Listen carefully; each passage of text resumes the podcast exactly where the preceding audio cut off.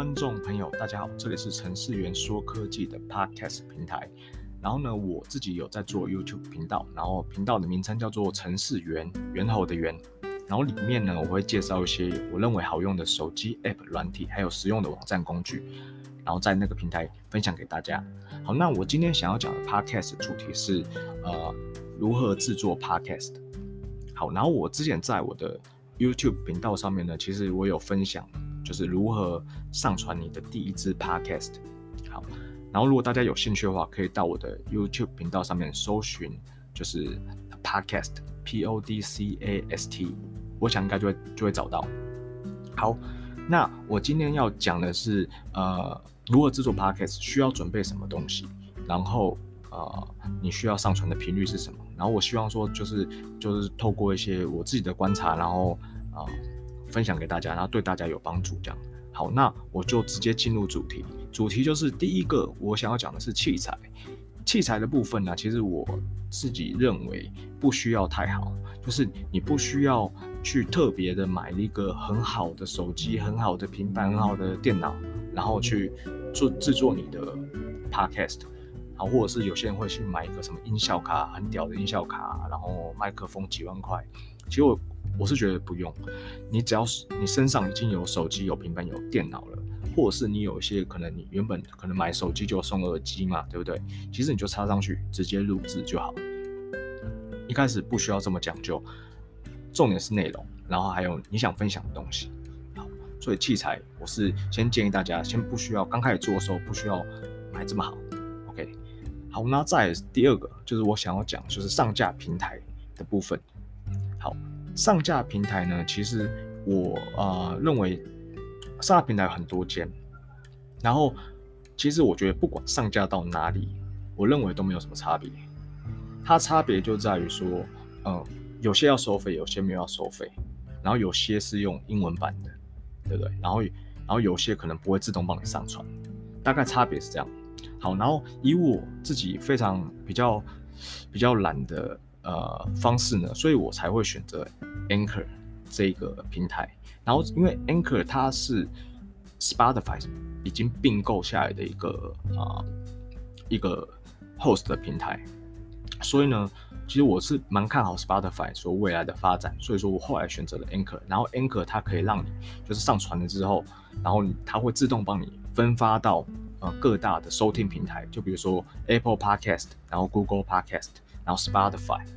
这样子，你可以，它会自动帮你上传上去，OK。然后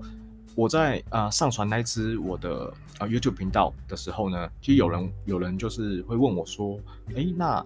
就是最近就 SoundOn 很红嘛，SoundOn 就是一个华语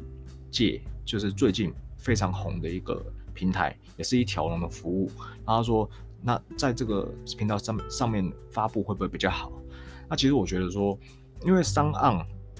它华语的确是非常多的人在那边做上传，然后，但是呢，其实他也花了一些钱，然后他也找了很多大咖在里面，所以如果你在上面，你你说单纯进他那个平台里面，你会有很大的曝光度嘛？其实我是认为，呃，就是不一定，所以我觉得其实，因为我们只要有这个，就是。网址就比如说我们上传之后，然后不管在哪个平台，我们有这个网址，然后我们其实可以分享自己分享到别的平台去嘛，对不对？然后我们可以分享到我们的 Facebook、我们的 IG 或者是我们其他的地方。其实你只要有一个声音档，然后有网址连接分享给人家，其实就好了。所以说，不管你分享到哪一个，就是你用你你用哪一个平台呢去做上架，其实我是觉得没什么差别。而且现在很方便，就是说，如果你想要 A 平台转到 B 平台去，其实是很方便的，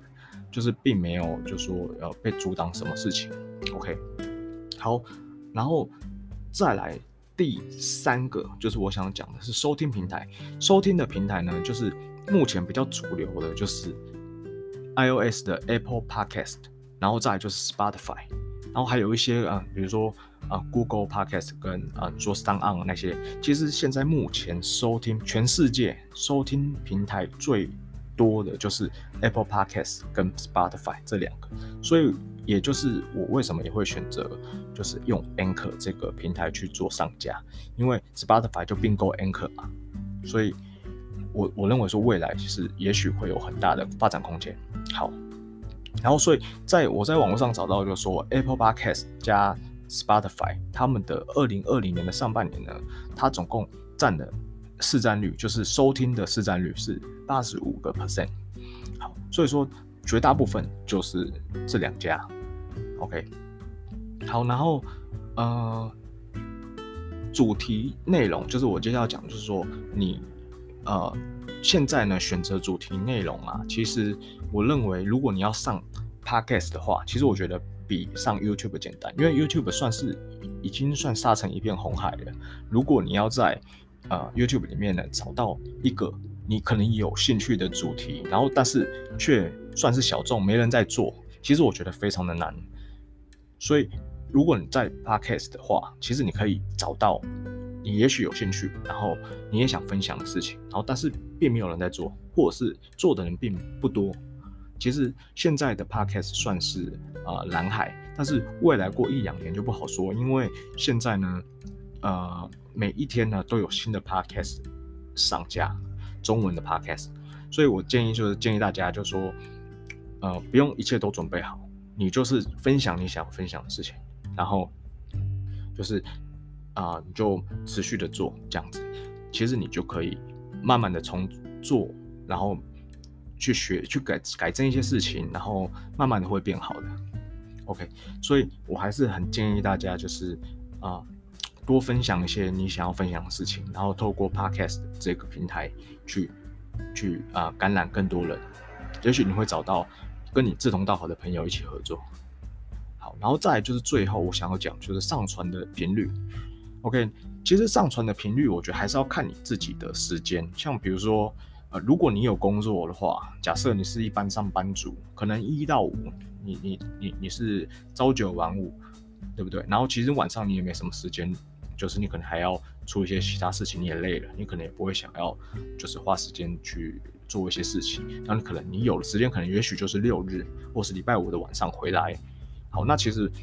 一个礼拜上一支是我觉得是最基本的。那如果说你能力有余，你可以一个礼拜上两只或三只。OK，那千万就是不要做做到就是可能一个月我就上一只，或者是我今天上了五只，然后然后之后过了两个月之后再上一只。其实我觉得观众。他会啊、很习惯的，就是说，可能啊，知道你大概一个礼拜会上一只，或者是一个礼拜上两只，他可能就是会听个两只、一只，然后再等你下个礼拜的一只、两只这样子。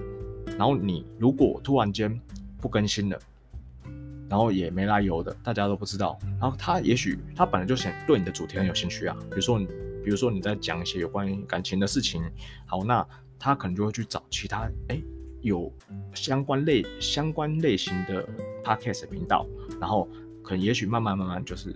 你就会被替代掉，所以其实我觉得还建议说，就是规律性的一个礼拜一支，一个礼拜两支这样子，以以你的能力，就是你可以做得到的范围内去做。然后我是建议大家，其实一个礼拜一支其实不会很难，对，但是就是就是说，可能就是要开始着手去做。然后我也是很希望大家就是可以大家一起在这个 Podcast 平台上面呢，就是大家一起努力。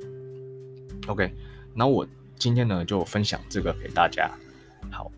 然后如果喜欢我的呃 Podcast 频道呢，像我一个礼拜我会上一支。